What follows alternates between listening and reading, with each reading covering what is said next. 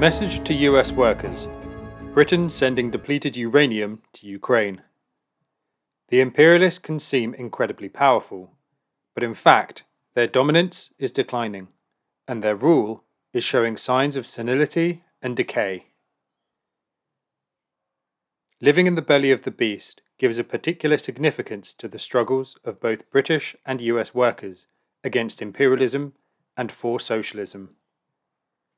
The following greeting was delivered on behalf of our party by Comrade Jyoti Brar to the recent Summit Against Hypocrisy, organised in Washington, D.C. by the Centre for Political Innovation.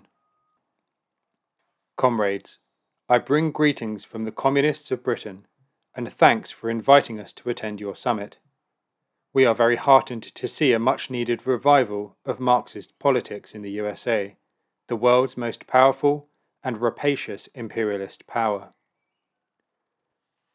Living in the belly of the beast puts a particular responsibility on workers here and gives a particular significance to your struggle against imperialism and for socialism.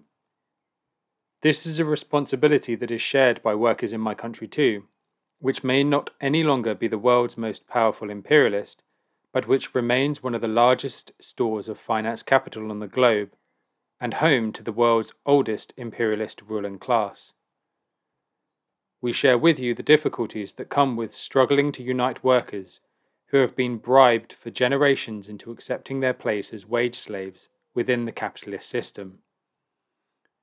Workers whose movements for socialism, and even for workers' rights within the present system, have been bought off, repressed, fragmented, and diverted by the concerted efforts of the state.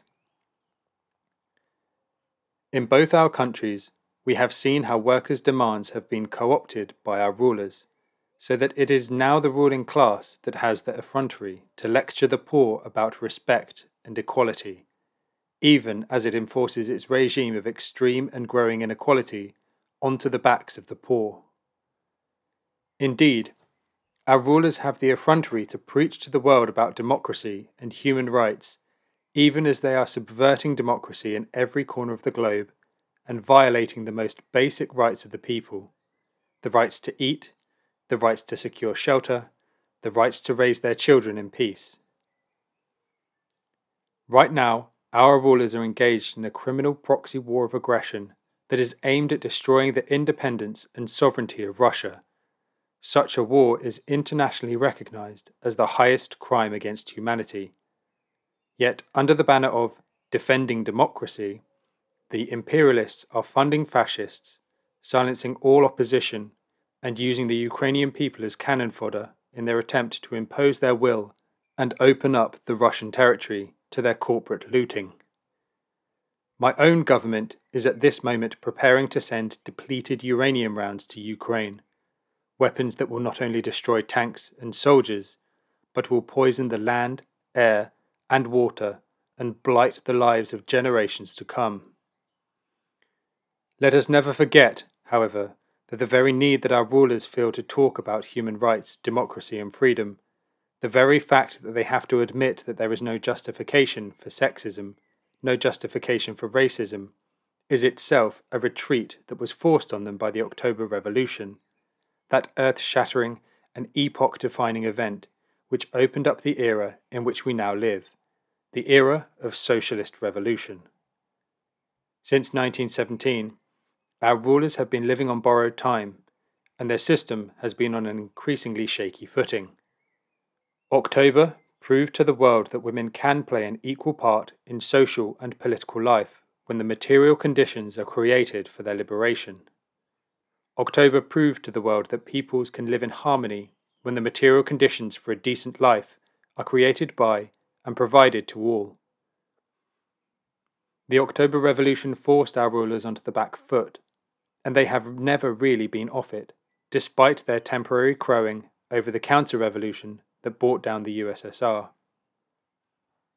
Today, workers everywhere are once more having to learn the hard lesson that the continued existence of the global capitalist imperialist system can bring them nothing but poverty and war. As the world's banks teeter once more on the verge of a systemic collapse, as the world's people suffer the results of inflation that has been created by the attempts to solve previous crises through money printing. As more and more peoples in the world are threatened by the outbreak of the war that the imperialists hope will save their system and their dominance. It is only the communists who can truly explain what is happening and help workers find their way out of the mists of darkness. Comrades, the present may seem dark, the forces ranged against us may seem overwhelming, but there is a bright future awaiting us on the other side of the coming battles. And our enemies have a weakness that is eating them from the inside the inherent contradictions of capitalism, contradictions that are driving the development of the forces that will destroy their system and bring down their rule. We, the conscious element of those forces, must do everything in our power to make sure that the end of this parasitic system comes sooner rather than later. Humanity demands this of us. Internationally, the forces of a new world order are rapidly coming together.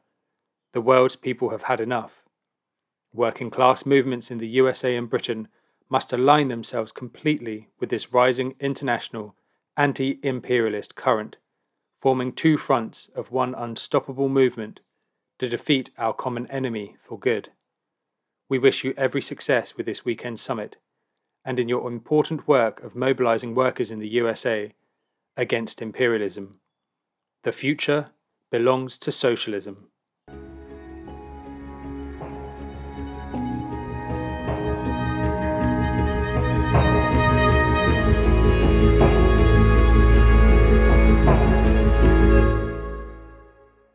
Thanks for listening to Proletarian Radio.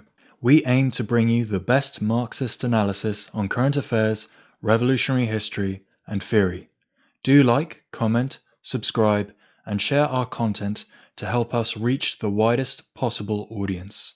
We are a small organization with limited resources, and we need workers' support if we are to grow and fulfill our mission.